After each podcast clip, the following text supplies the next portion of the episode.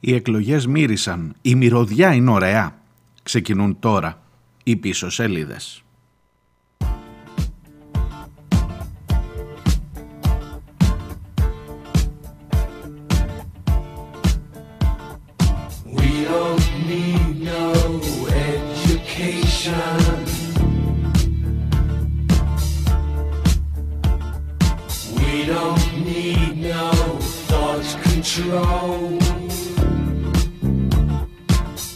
Γεια σας, καλώς ήρθατε. 30 ο Νοεμβρίου, τελευταία ημέρα. Χρόνια πολλά σε Ανδρέες, Ανδριανές, Ανδριάνες, ε, εν πάση περιπτώσει εορτάζοντες και εορτάζουσες. Οι σημερινές πίσω σελίδες ξεκινούν με το soundtrack αυτό, το The Wall, ε, σαν σήμερα 30 Νοεμβρίου του 1979 το κυκλοφόρησαν οι Pink Floyd και πούλησε λέει μέσα σε ένα μήνα 6 εκατομμύρια αντίτυπα.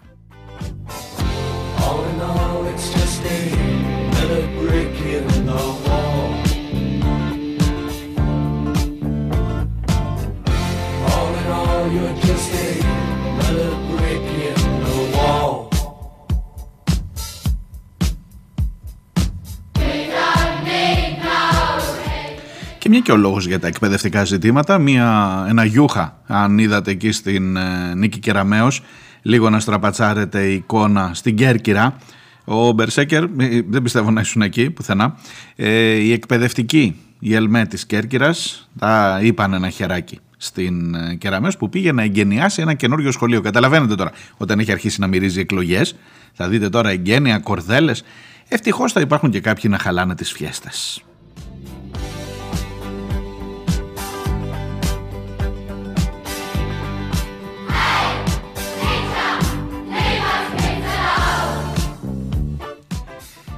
Και έχω και κάτι ακόμα να σας πω παρακάτω για τα εκπαιδευτικά ζητήματα. Πάλι στα ΕΠΑΛ επανερχόμαστε για το ΕΠΑΛ Ρεθύμνου που έχει γίνει πολύ στόρυβος στις τελευταίες ημέρες. Κρατήστε το λίγο ανοιχτό το ζήτημα αυτό, γιατί έχει μια ενδιαφέρουσα διάσταση που βάζουν οι καθηγητές πέρα από την ε, γενικότερη απαξίωση των συγκεκριμένων σχολείων.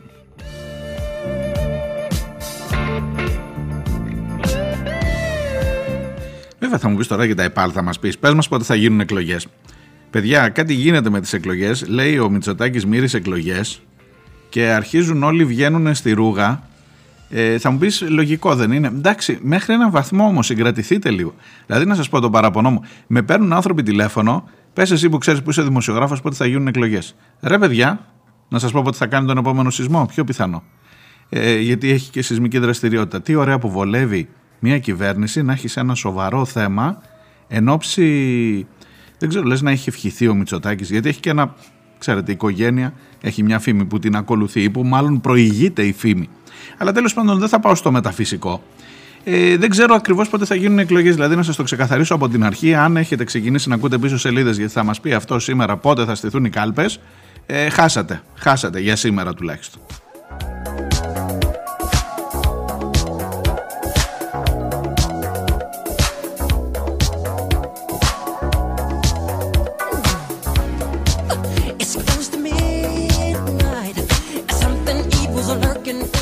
Και επίσης δεν ξέρω καθόλου αν θα είναι thriller και αυτό σαν σήμερα. Πιο μετά, το 1982 ο Μάικλ Τζάκσον κυκλοφόρησε τον δίσκο Thriller, ο οποίος λέει είναι ο δίσκος με τις περισσότερες πωλήσεις στην ιστορία της δισκογραφίας, όχι της δικογραφίας, της δισκογραφίας.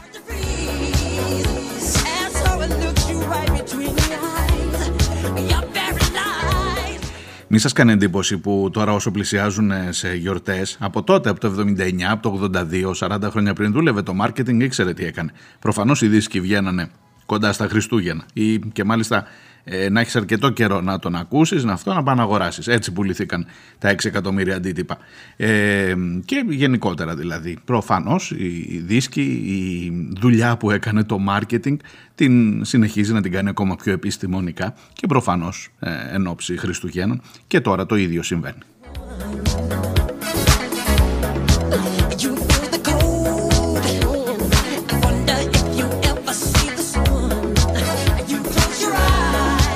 Οπότε το Thriller και το The Wall έχουν ε, γενέθλια την ίδια μέρα.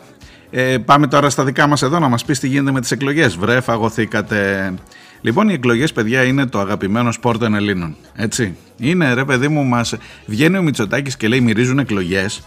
Και είναι σαν να είπε: Μυρίζουν ζεστά κουλουράκια με τα δυο χεράκια μόλις βγήκαν από το φούρνο. Τρέξτε να, προβάλε, να προλάβετε. Ε, κάτι μας πιάνει. Κάτι μας πιάνει. Και συζητάς το πότε θα γίνουν, ποιον συμφέρουν, τι λένε οι δημοσκοπήσεις, πού είμαστε. Θα μπούμε τώρα σε αυτή τη διαδικασία, την οποία από την ώρα που μπαίνεις να έχεις υπόψη ότι βγαίνεις καλοκαίρι κοντά, έτσι για να είμαστε ρεαλιστές. Ακριβώς, ακριβώς. There is no escape που λέει και ο Μάικλ εδώ.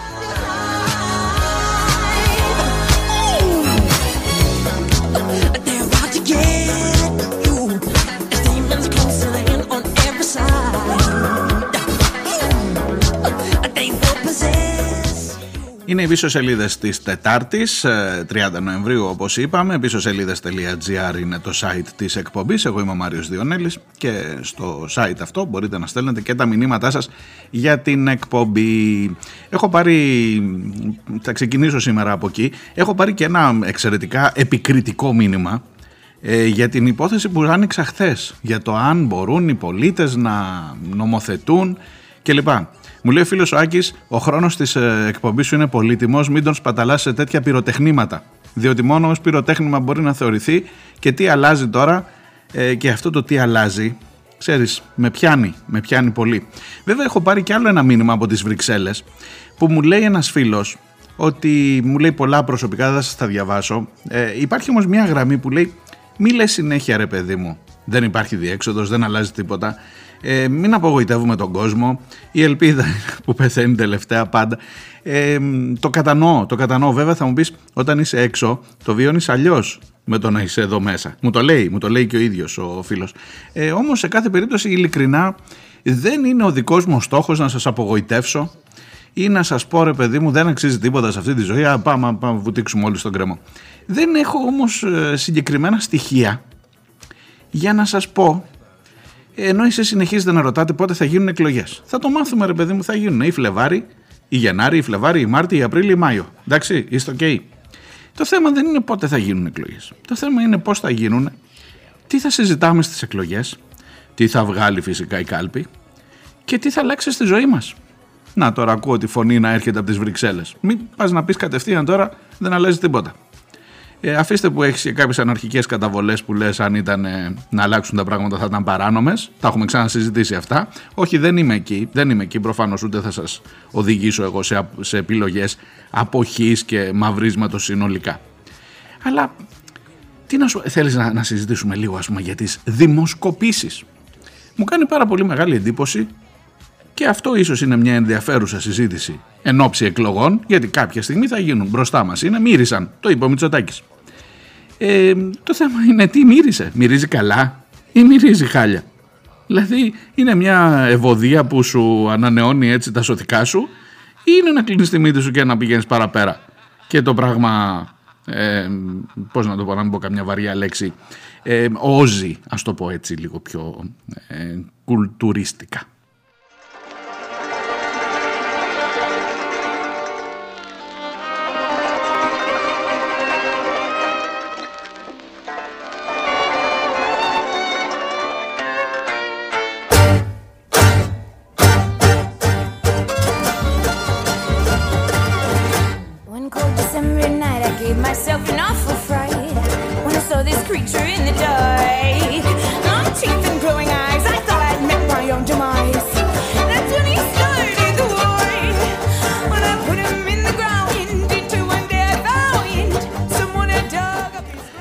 Λοιπόν, βλέπω κάθε μέρα δημοσκοπήσεις και έχω μια πολύ βασική, μια κέρια απορία που νομίζω ότι θα την έχετε κι εσείς.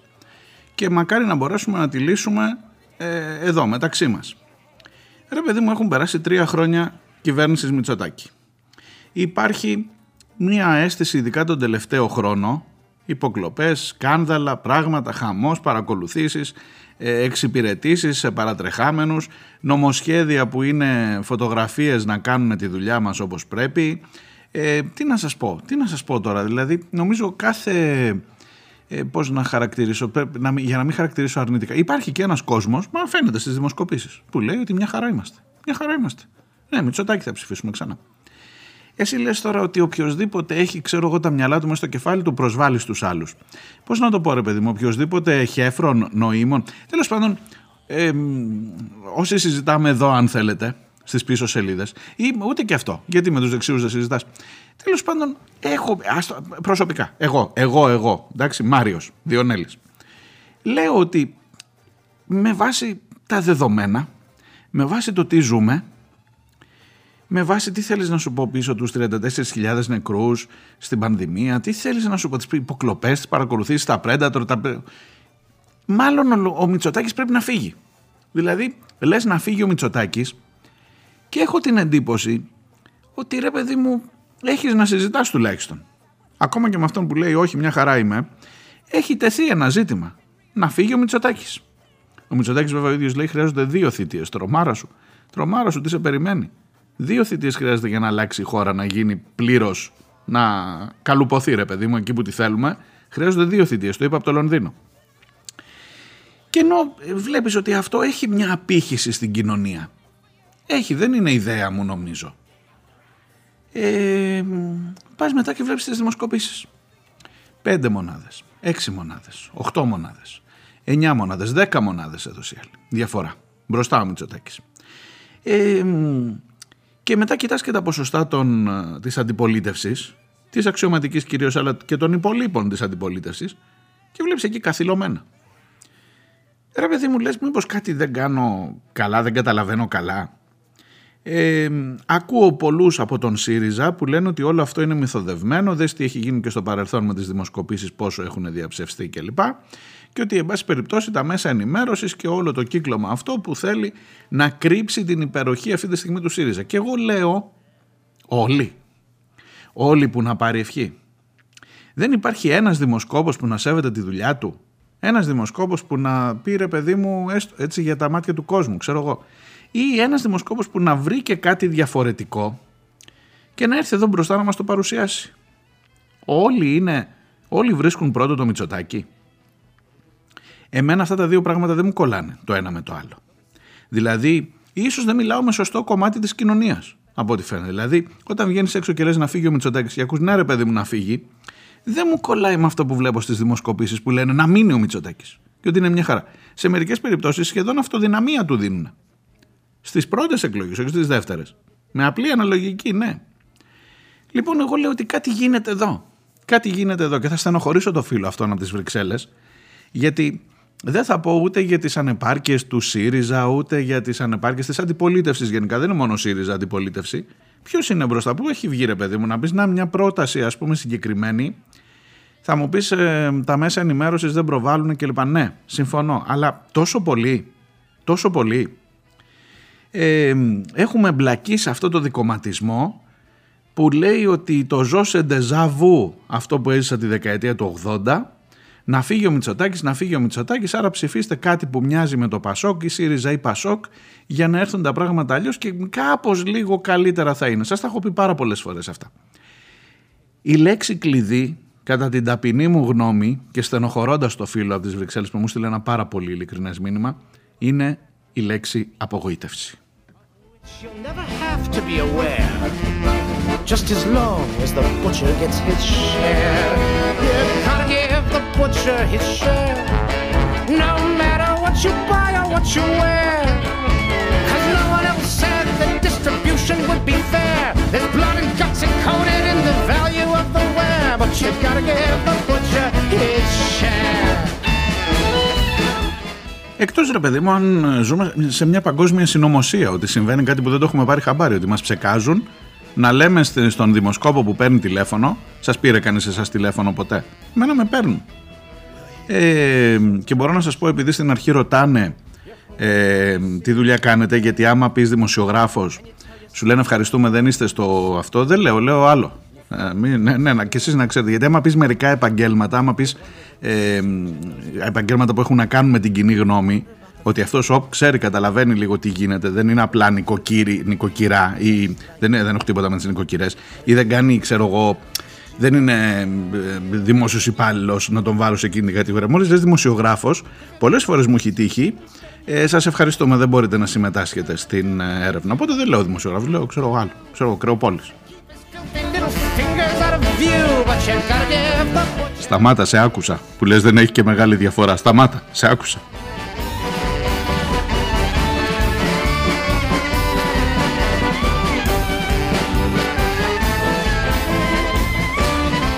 Λοιπόν, κάτι πρέπει να μας ψεκάζουν ή να μας ποτίζουν, να βάζουν στο νερό κάτι, ξέρω εγώ. Και όταν σε ρωτάει, βρίσκεται καταλληλότερο αυτό, λες Μητσοτάκης. Ή όταν σου λέει τι θα ψηφίσετε στις άλλες εκλογές, λες Μητσοτάκης. Ή τι να πω, δεν ξέρω. Ή εκτός, δες το αλλιώς, μπορεί να συμμετέχουμε σε μια πανελλαδική πλάκα που έχουμε αποφασίσει να κάνουμε και λέμε ψέματα. Ε, και λέμε ναι θα ξαναψηφίσουμε το μόνο και μόνο για να δημιουργηθεί μια εντύπωση που θα την ανατρέψουμε το βράδυ των εκλογών και θα γίνει χαμός και θα τους ε, γαυρώσουμε που λέμε εδώ στην Κρήτη.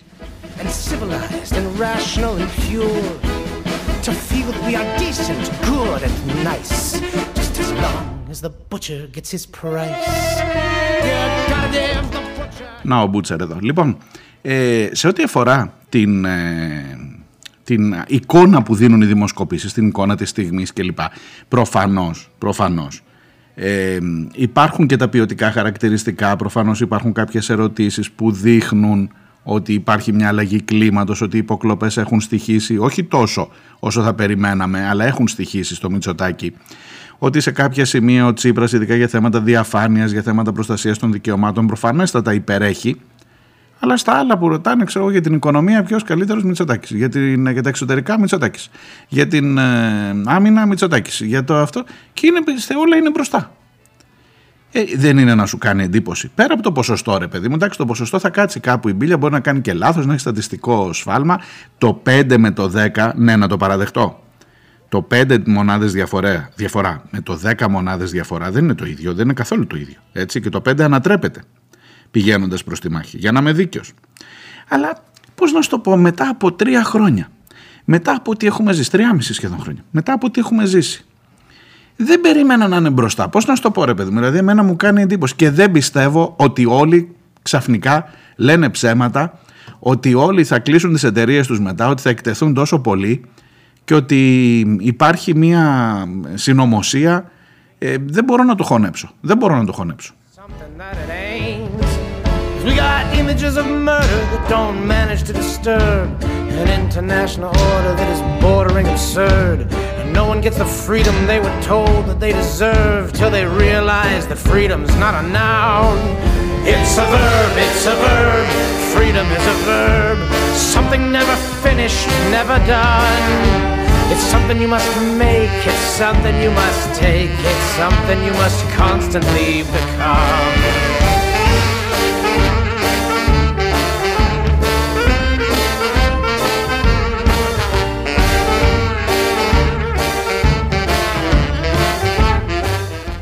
η καλύτερη, η πιο στέρεη τουλάχιστον για το δικό μου μυαλό ε, ανάλυση που μπορώ να κάνω χωρίς να διεκδικώ έτσι καμιά βαθιά πολιτική ε, ανάλυση ή δάφνες πολιτικού αναλυτή είναι ότι το να ξαναζείς αυτό το πράγμα που τουλάχιστον η δικιά μου η γενιά το έζησε πριν από 40 χρόνια δεκαετία 80 το να φύγει ο Μητσοτάκης, δεκαετία 90 μάλλον, να φύγει ο Μητσοτάκης να έχουμε λίγο καλύτερη διαχείριση των πραγμάτων. Ε, αυτό είναι που δημιουργεί μία, ε, πώς να σου το πω έτσι, μία ε, στασιμότητα, μία απογοήτευση, μία εικόνα ότι πάλι τα ίδια, πάλι τα ίδια ρε γαμώτο, να ζήσω. Και στο κάτω κάτω να σου πω κάτι, όταν το 80 τόσο έλεγες ε, ήρθε ο Αντρέα, καπηλεύτηκε τα συνθήματα της αριστεράς, έκανε αυτό. Έλεγες, Μωρέ, μπορεί και να τα εφαρμοσει. Σου λέγε έξω το ΝΑΤΟ. Πάω τώρα πιο πίσω, 79-80, εκεί που έβγαινε το The Wall. Ε, μπορεί να και δεν ξέρεις. Μπορεί. Τουλάχιστον όσοι ήταν αριστεροί λέγανε, Μα ωραία, λες. Άντε, πάμε. Ε, είχε στη δικαιολογία να πεις ότι δεν ήξερα. Δεν ήξερα, μετά είδα αυτό, μου βγήκε μπροστά. Κατάλαβα τι γίνεται, ένα συγχωρεμένο, τα γιόρταζε και σήμερα. Ε, είδα πώς άλλαξε το πράγμα, φτάσαμε μετά. Ε, Πάμπερς, κοσκοτάδες, αυτό, Σιμίτης, ε, Γιωργάκης, αυτό και ξανά από την αρχή μετά αυτό. Λοιπόν, ε, τώρα δεν μπορείς να πεις ότι δεν ήξερα. Δεν ήξερα. Γι' αυτό είναι που σου λέω ότι είναι σαν να είσαι σε ένα αεροπλάνο. Το έχω ξαναπεί αυτό το παράδειγμα. Ε, και την ώρα που προχωράει το αεροπλάνο, ξαφνικά πέφτει κενό αέρος, γίνεται χαμός, αρχίζει να ταρακουνιέσαι, λες Παναγιά μου θα πεθάνουμε. Ε, και έχεις μέσα μπροστά το Μητσοτάκι. Και είναι από πίσω οι υπόλοιποι Και ενώ εσύ λες, Παναγιά μου, άντε να, τα, να βγούμε καθαροί, πέφτουν κεραυνοί, πράγματα αυτά, είναι κάνα δυο μέσα στο αεροπλάνο που λέει δώσε με εμένα το τιμόνι. Και λες, κάτσε κάτω ρε, να δούμε που θα μας πάει τώρα. Είναι δυνατόν να αλλάξουμε πιλότο τώρα στο αυτό. Είναι κάπως έτσι είναι η φάση. Εγώ αυτό καταλαβαίνω από τον κόσμο. Ε, μπορεί να κάνω και λάθος βεβαίως. Δεν ξέρω, πείτε και εσείς καμιά άποψη.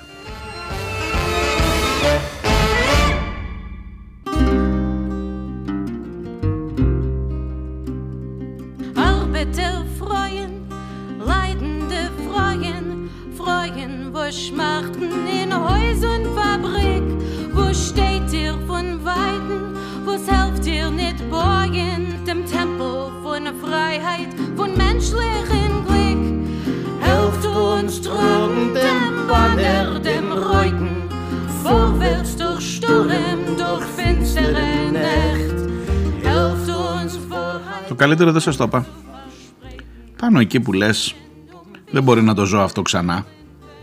Μέχρι και οι Αλκιονίδες ε, ξανά ήρθαν στο προσκήνιο. Θυμάστε το σεισμό, εγώ ήμουν στην Αθήνα, τον έζησα, ήμουν 6 χρονών το 81. Ε, 85, 5 χρονών. Λοιπόν, ε, την τρομάρα τη θυμάμαι πάρα πολύ καλά.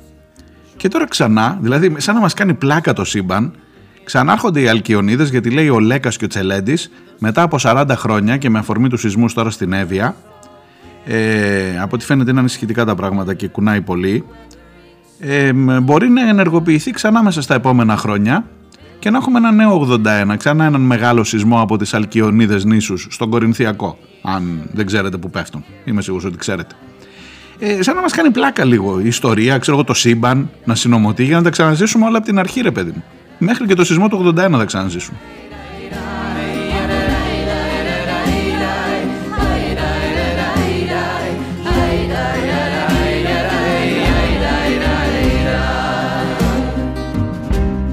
Ξέρετε το καλύτερο, ο σεισμός έγινε Φλεβάρι του 81, οι εκλογές του 81 έγιναν τον Οκτώβρη. Και λέγανε οι Πασόκοι τότε να φαίνεται ότι έρχεται ο, ο Αντρέα, ότι αλλάζει το πράγμα από το σεισμό. Ναι, ναι, αλήθεια σας το λέω.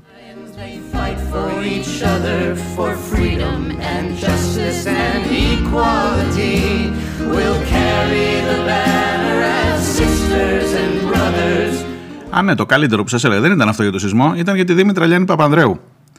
Πραγματικά μας κάνει πλάκα το σύμπαν. Πραγματικά μας κάνει πλάκα το σύμπαν. Η Δήμητρα Λιάννη Παπανδρέου, ναι, αυτές τις μέρες εμφανίστηκε να πει στο Μέγκα, αν είδα καλά, ε, να εξηγήσει πώς πήρε την απόφαση ο Ανδρέας να της κάνει εκείνο το νεύμα στη σκάλα, το 88 ήταν αυτό, ε, γιατί είχαμε μια φοβερή απορία, δεν είχατε. Δεν είχατε, δεν, δεν αναρωτιέστε 34 χρόνια ρε εσείς περάσανε και δεν ρώτησε ένας από εσάς πώς πήρε την απόφαση ο Ανδρέας να κατέβει και να κάνει το νεύμα για να της πει έλα. Ήθελε λέει να με, να με νομιμοποιήσει στην συνείδηση του κοινού και ακόμα και αν γίνονταν σήμερα και δεν θα άλλαζα με τίποτα εκείνη τη στιγμή και λοιπά και είμαστε ακόμα στο συζητάμε το νεύμα του Ανδρέας στη Δήμητρα την ώρα που κατέβαινε το, τη σκάλα. Δηλαδή γαμότο, δηλαδή συγγνώμη τώρα. Ε, γι' αυτό σας λέω, ντεζαβού κανονικό, δηλαδή κάτι πάει λάθος, κάτι, κάτι που έχουμε κάνει, θυμάστε έχετε δει το Matrix, είμαι σίγουρος. Εκεί που βλέπεις την τηγάτα να περνάει δύο φορές και καταλαβαίνεις ότι ε, το έχεις ξαναζήσει αυτό, ε, καταλαβαίνεις ότι όλο το σύστημα του Matrix έχει πάει λάθος, κάτι έχει κάπου έχει κρασάρει, κάτι κάπου έχει χτυπήσει, κάνει bug. Λοιπόν, δεν ξέρω, δεν ξέρω, κάποιος μας κάνει πλάκα.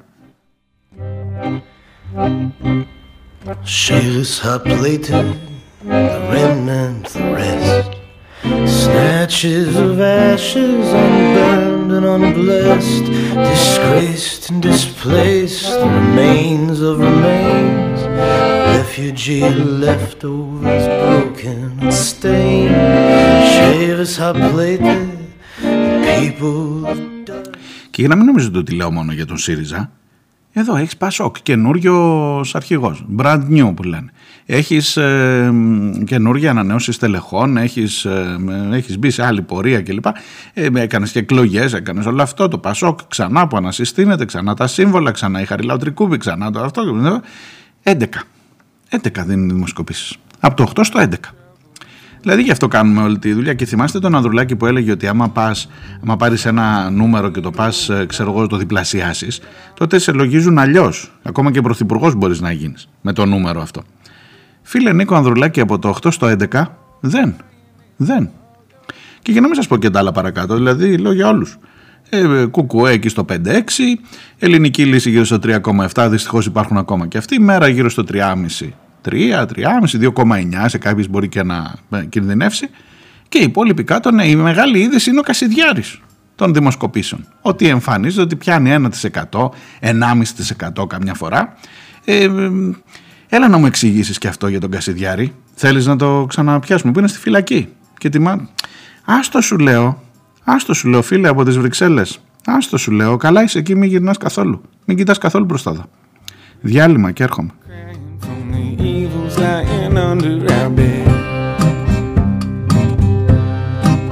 You say there's no use trying to protect you from the danger and dread.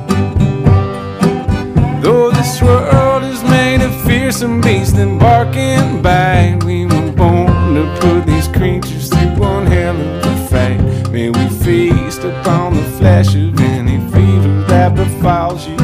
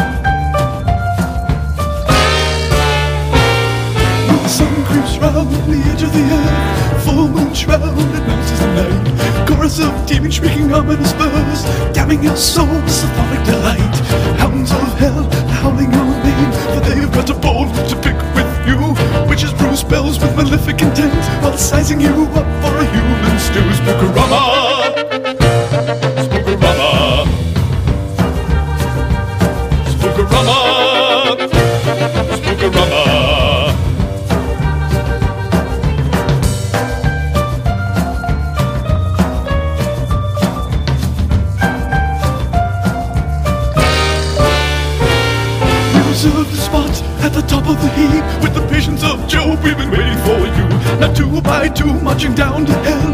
A fiery ark for the human zoo. You'll never guess what pleasures await as you pass your days in the lake of fire.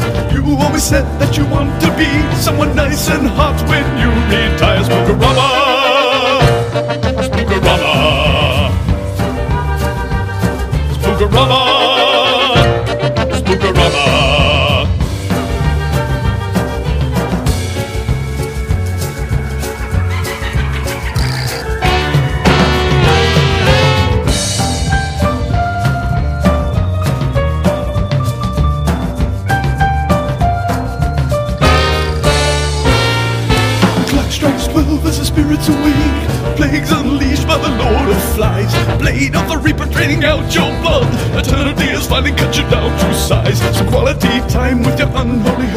Chance to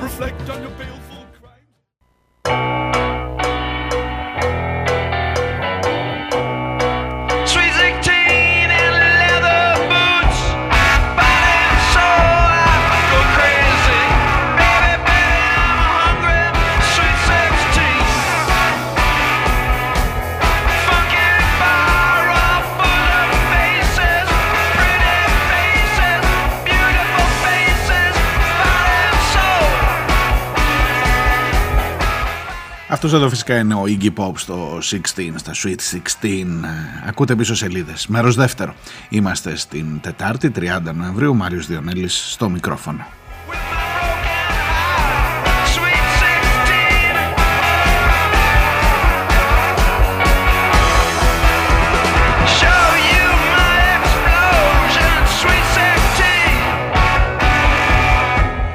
Διαλέγω με αυτή την υπόκρουση για να φύγω λιγάκι από τα εκλογικά. Έχουμε να συζητάμε για τις εκλογές. Μην ανησυχείτε.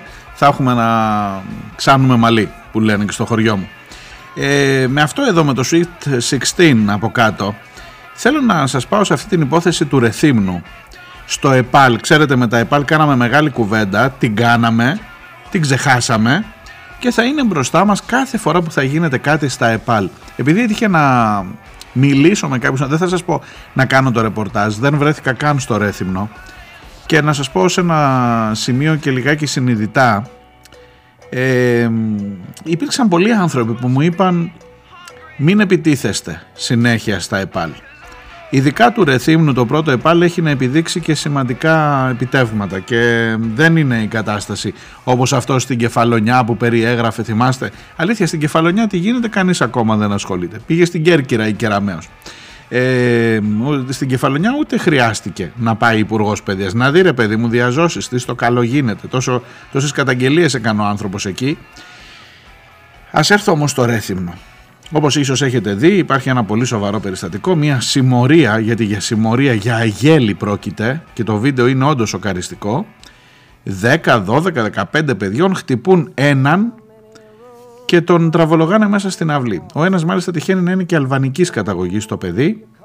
Εκεί μιλάμε για μαθητές πρώτης, δευτέρας, τρίτης λυκείου. Σε αυτά στα Sweet 16 που λέμε, που μάλλον Sweet δεν τα λες, αλλά έχουν αγριέψει και με το παραπάνω. Το ερώτημα είναι γιατί. Το ερώτημα είναι τι συμβαίνει. Ξέρεις, πάντα θα προσπαθείς με μια κακή αφορμή να πας λίγο πιο βαθιά, θα κάνεις μια απόπειρα, θα τσαλαβουτίσεις λίγο, λίγο όσο μπορείς πιο κάτω και μετά θα φύγεις και θα περιμένεις το επόμενο ε, δυσάρεστο περιστατικό. The answer is blowing in the wind.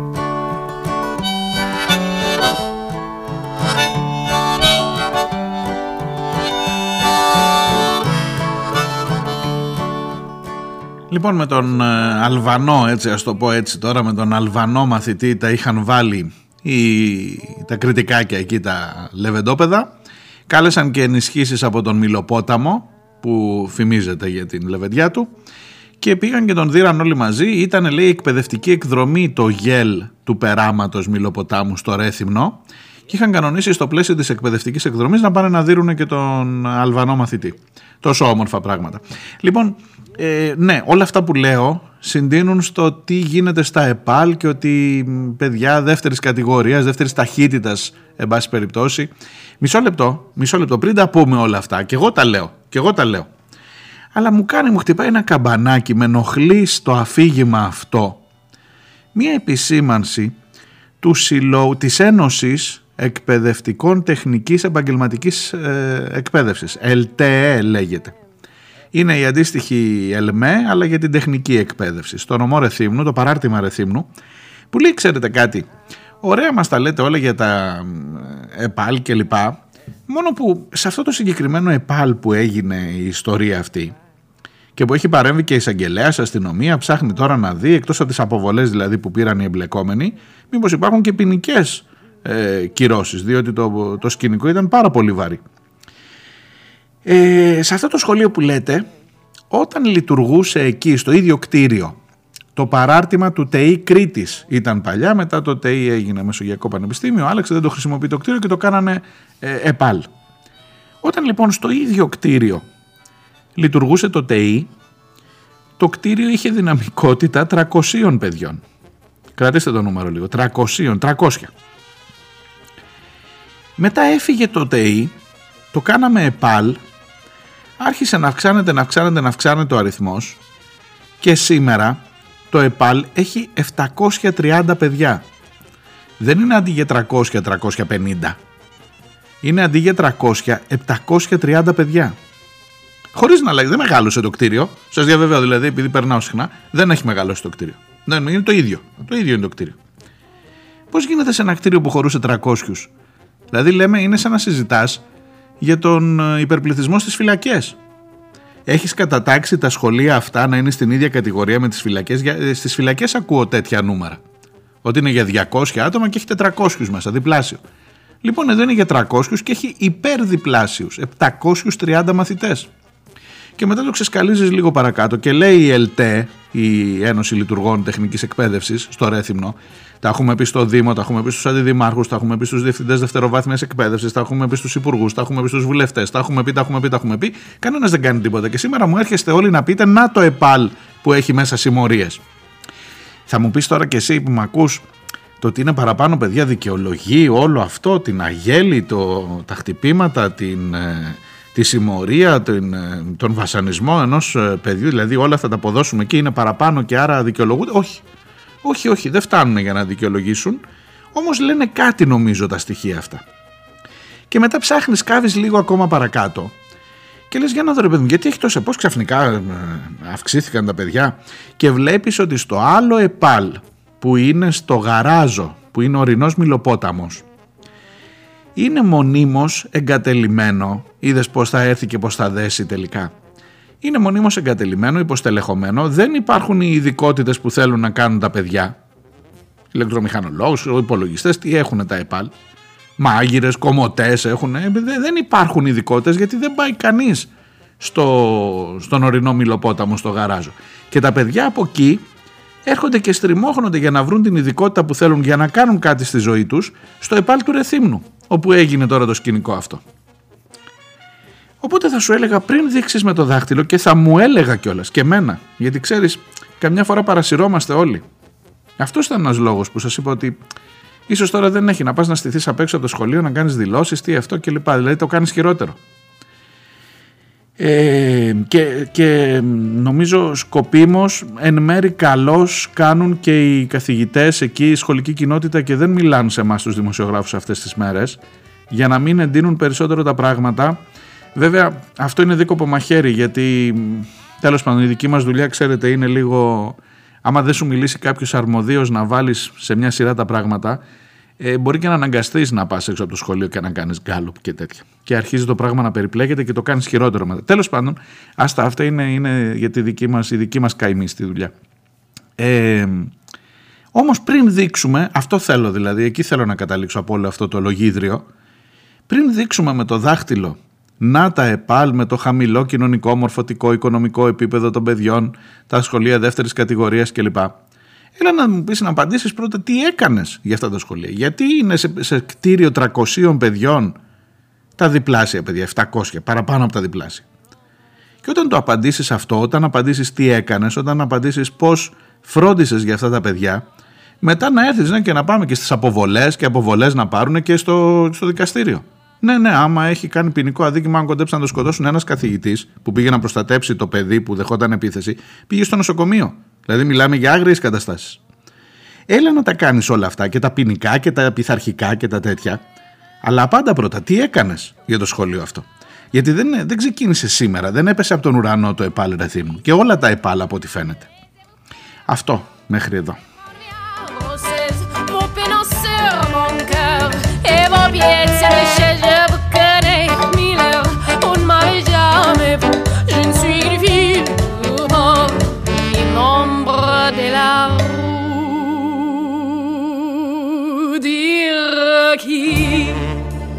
Parfois qu'il y ait un navire.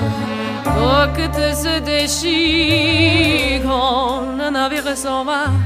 Il en Λοιπόν, πάω στα μηνύματά σας που έχω αφήσει και κρεμότητε από τις χθεσινές, από τις προηγούμενες εκπομπές.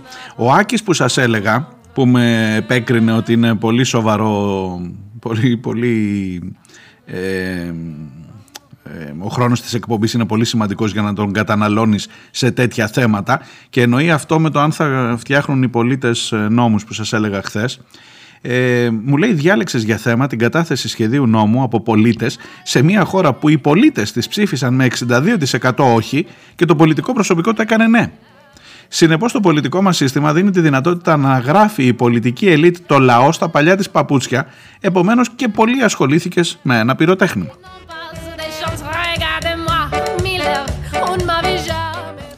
Η υπόθεση του Τζαβάρα, μου λέει ο Άκης, έχει τουλάχιστον μια χρησιμότητα γιατί δείχνει ξανά τα όρια του πολιτικού μας συστήματος και του προσωπικού που το υπηρετεί σε όσους μπορεί να αυταπατώνται. Jamais cru. Et bon voyons, Miller. Souriez-moi, Miller. Mieux que ça. Θα σας πω παρακάτω για τον Τζαβάρα. Έχω νεότερα, έχει απαντήσει ο φίλος ο Αντώνης από την Ηλία που ξέρει γιατί τον ρωτούσα χθες. Τι ξέρεις για τον Τζαβάρα. Ε, περιμένετε όμως να σας πω και ο Στάθης μπήκε στον κόπο να απαντήσει για τη χθεσινή εκπομπή από το Ηράκλειο. Χρειαζόμαστε, μου λέει, ένα πιο αμεσοδημοκρατικό σύστημα διακυβέρνησης. Κάτι τέτοιο δεν διασφαλίζεται από το μάζεμα 500.000 υπογραφών που θα οδηγούν σε πρόταση νόμου. Πρέπει ο πολίτης να έχει τη δυνατότητα όχι μόνο να προτείνει, αλλά και να μπλοκάρει ένα νομοθέτημα που τον θίγει. Όσο η κομματική πειθαρχία έχει τον πρώτο λόγο, η δημοκρατία έρχεται δεύτερη. Και εννοείται, μου λέει επίσης, πως οι δύο φορές σε μια κοινοβουλευτική περίοδο είναι αστείο.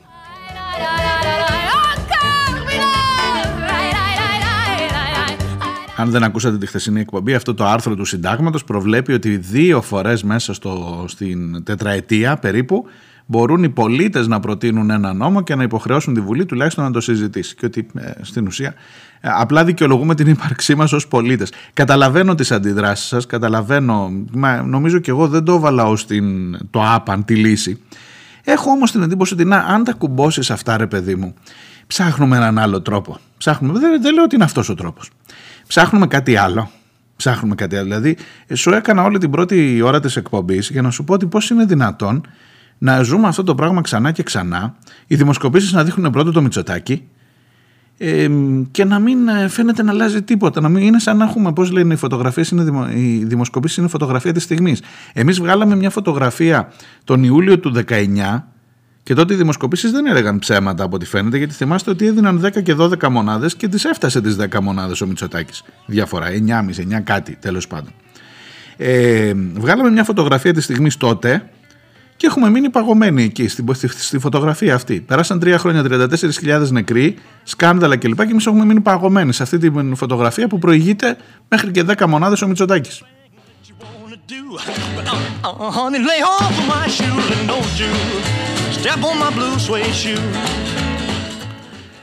Λοιπόν, λέω, ρωτώ, έχει, έχει κάποιος μια, μια άλλη πρόταση; Τι, πώς, πώς αλλάζουν τα πράγματα; Εκτός αν μου πεις τώρα να πάμε σε λύσεις πιο ριζοσπαστικές, πιο, πιο ριζικές ας πούμε. Δεν θέλω να, να, να μπω σε τέτοιες λογικές, αλλά καμιά φορά έχω, έχω και κάποιους που μου λένε ε, τέτοια. Δημήτρη. for the money, two for the show, three to get ready. Now go, go, go, but don't you step on my blue suede shoe. Well, you can do anything, but the hell for my blue. Λοιπόν, Αντώνης από Αρχαία Ολυμπία. Πάμε ρεπορτάζ για Τζαβάρα. Ε, ο βουλευτής Ηλίας Κώστας Τζαβάρας, ο οποίος εκλέγεται στο Ελληνικό Κοινοβούλιο από το 2007. Ανέλαβε καθήκοντα αναπληρωτή Υπουργού Πολιτισμού, Παιδείας, Θρησκευμάτων και Αθλητισμού το 2012 με 13 επί Πρωθυπουργίας Αντώνης Σαμαρά. Κατά τη διάρκεια της τελετής της ανάληψης των καθηκόντων του στο Υπουργείο Πολιτισμού, δήλωσε στους δημοσιογράφους. Προσέξτε, ήρθα εδώ όχι μόνο για να δημιουργήσω, αλλά για να συνεχίσω το εξαιρετικό έργο των προκατόχων μου αυτή τη στιγμή λόγω απειρίας στη θέση αυτή είμαι θεατής του τοκετού μου και για την ακρίβεια του αυτοτοκετού μου. Μιλάμε τώρα, θέλει, θέλει πολύ, πολύ λογοτεχνική έτσι, άβρα για να τα πεις αυτά. Τέλος πάντων και φυσικά θεατής παρέμεινε καθώς απεδέχθη φιδωλός στα θέματα πολιτισμού αφού άφησε εκτεθεμιόνο τον Επικούριο Απόλλωνα αλλά πολύ γενναιόδωρος στα θέματα θρησκείας.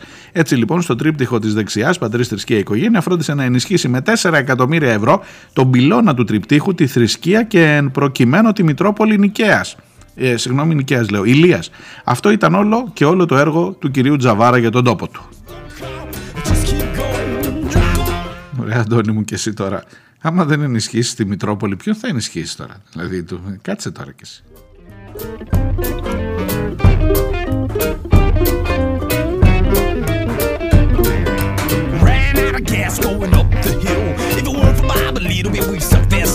She's a mean machine, a tough old pill.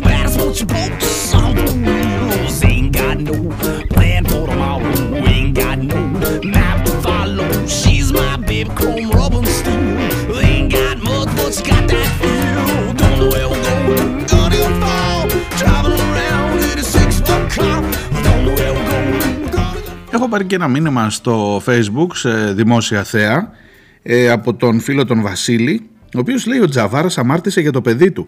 Πεζόταν η θέση του Τζαβάρα Τζούνιορ στα ψηφοδέλτια των επόμενων εκλογών. Αυτό είναι. Αυτό είναι τελικά. Το αμάρτησα για το παιδί μου. Άμα θέλεις να βάλεις το γιο, έτσι εξηγούνται όλα. Το χειρότερο ξέρεις ποιο είναι ο Βασίλη και αγαπητοί φίλοι. Ότι αυτοί εκεί στην Ηλία, δεν, θέλω, δεν έχω τίποτα με τους ανθρώπους. Να είδατε, είναι και ο Αντώνη, είναι και φυσιολογικοί άνθρωποι. Αλλά αρκετοί από αυτούς θα τον ξαναψηφίσουν. Θα ψηφίσουν και τον Τζούνιορ. Θα τον ψηφίσουν και τον Τζούνιορ. Αφού λέγεται Τζαβάρας, θα τον ψηφίσουν, παιδιά. Μια χαρά. Και άρα από το να τον πετάξουν έξω το γιο, αν είναι, αν ισχύει αυτό, δεν το ξέρω, σας λέω τώρα τι διαβάζω. Θέλει ρεπορτάζ. Αντώνη, για, για ξανά σου αναθέτω. Ε, αν ισχύει κάτι τέτοιο, ε, καταλαβαίνεις τώρα τις κολοτούμπες. Και γιατί σε συνεννόηση με το κόμμα μου είπα να μην διαταράξω την ε, οριακή πλειοψηφία και κατάπια τη σωστή άποψή μου που συμφωνεί και με όλους τους συνταγματολόγους για το θέμα των υποκλοπών.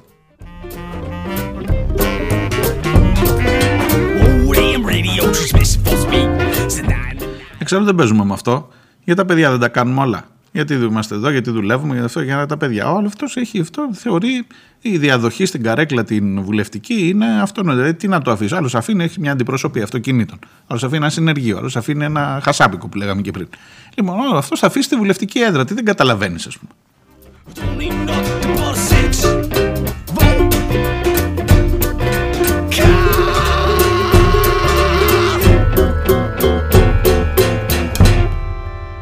Κάνει το, κάνει το μυαλό, παιδιά, περίεργα παιχνίδια, περίεργους συνειρμούς.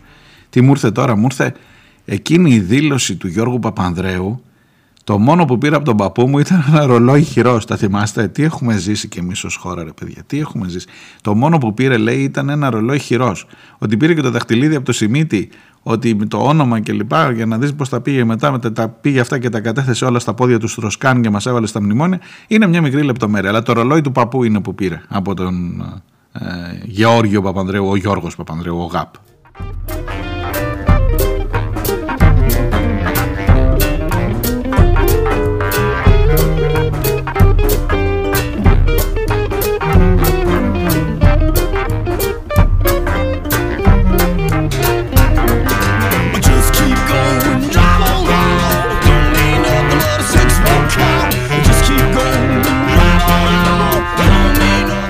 Ο φίλος ο Ηλίας από την ε, Θεσσαλονίκη, από τη Βόρεια Ελλάδα, αν δεν κάνω λάθος, αν θυμάμαι καλά, μας καταυποχρέωσε ο ΣΥΡΙΖΑ το 19 με την πρωτοβουλία που πήρε. Όσο και να προσπαθούν οι ρεφόρμιστές να ωρεοποιήσουν την αστική δημοκρατία, κοινοβουλευτισμό και τις δίθεν δυνατότητες που έχουν οι μάζες μέσα από αυτόν για την εργατική τάξη και φτωχές λαϊκές μάζες, θα παραμείνει κακάσχημη και κακομούτσουνη. Και μετά μου βάζει στο ρεφορμιστέ ένα στεράκι και μου λέει ρεφορμιστέ τότε, τώρα μάλλον αστικό κόμμα. Αλλά αυτό είναι μια άλλη συζήτηση. You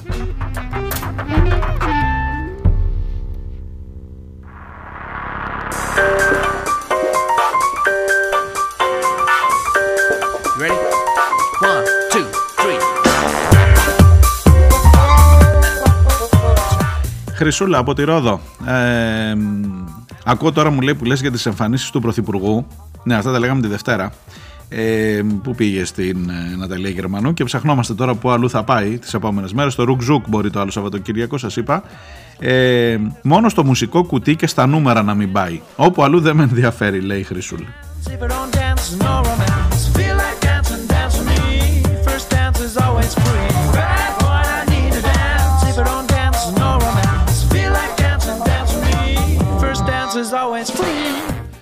Και όντως μαθαίνω ότι και οι δύο είναι εξαιρετικές εκπομπές. Σας ομολογώ, σας ομολογώ την αμαρτία μου. Μουσικό κουτί έχω δει. Ε, τα νούμερα ενώ ακούω πάρα πολύ καλά λόγια για τον Δελιβοριά και για τη δουλειά που κάνει. Δεν έχω αξιωθεί ακόμα. Δεν. Η τηλεόραση, παρόλο που δουλεύω σε αυτήν, η τηλεόραση στο σπίτι προσπαθώ τουλάχιστον να μην ανοίγει.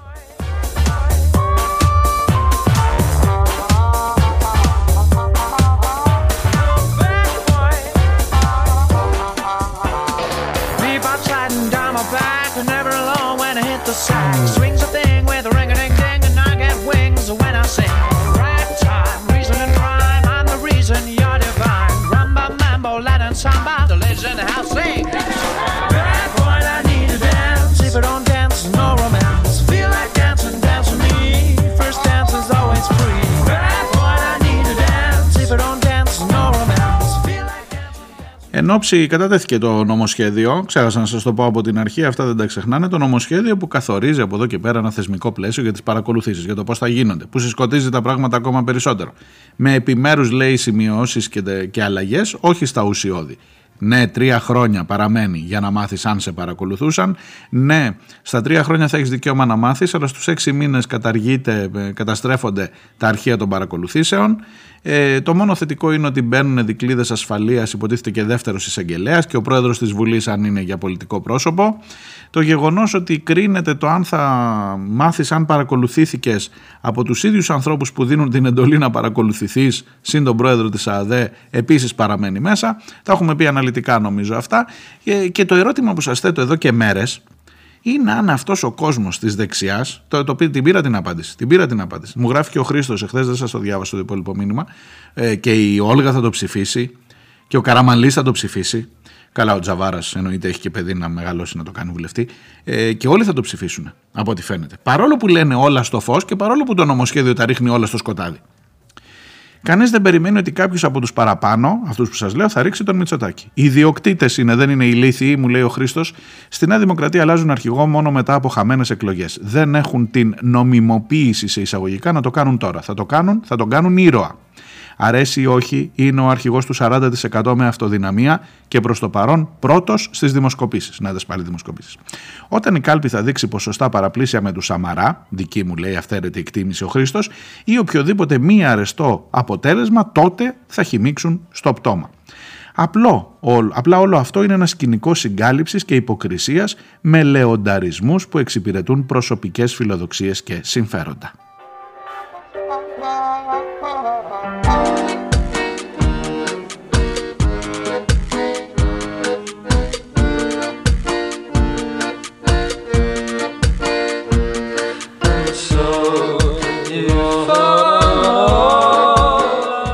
Μου λέει και για το Δημητριάδη ο Χρήστος, παιδιά. Ε, ο Δημητριάδης και όλοι, ο ανήξερος Δημητριάδης, δεν ήξερα, δεν είδα, δεν άκουσα τίποτα. Και όλοι οι υπόλοιποι παρέα, αυτοί που δεν πήγανε να καταθέσουν, δεν είναι πολιτικοί, δεν καλύπτονται από βουλευτική ασυλία. Με ενδείξεις πηγαίνεις φυλακή μέχρι να δικαστείς ή έστω περνάς από γραφεία ανακριτών και εισαγγελέων. Με πολύ λιγότερες ή και κατασκευασμένες ενδείξεις είναι γνωστές οι περιπτώσεις αυτών που έμειναν είτε δίκαια είτε άδικα μήνες ή χρόνια στη φυλακή. Ο Δημητριάδης οι υπόλοιποι που έχεις ενδείξεις ότι έφεραν και το Predator και παρακολουθούσαν, τίποτα, ούτε ανακριτή, μην το συζητάς. Φως λοιπόν μου λέει, άπλε το φως. Γυαλιά με δείκτη UV, UV 400, μην ξεχάσετε, μόνο να φορέσετε. Και μου λέει και για την υπάλληλο εκείνη που έγραψε στην καθημερινή, την Artemis Seaford, την, υπάλληλο, την πρώην υπάλληλο του Facebook, ξέρει ότι σε αυτή τη δυτική δημοκρατία με την ισχυρή δημοκρατική παράδοση υπήρχε παράδοση δεκαετιών στο άθλημα της παρακολούθησης και του φακελώματος. Όσο για την ελπίδα της στο προοδευτικό, και μου βάζει τρία θαυμαστικά κομμάτι της κυβέρνησης να παραδώσει ένα νομοσχέδιο που θα κοιτάει όχι μόνο στο μέλλον αλλά στο παρελθόν, ας περιμένει να δει τι θα ψηφίσουν όλοι οι παραπάνω προοδευτικοί. Και είναι λίγο πρόβλημα να κοιτάει στο παρελθόν γιατί η Seaford των δεκαετιών 50, 60, 70 θα είχε ανάλογο πρόβλημα αν είχε αγοράσει μήλα από μανάβι του οποίου ο κουνιάδος της τρίτης του ξαδέρφης ήταν απλώς ύποπτος για ροπήν προς τον κομμουνισμόν.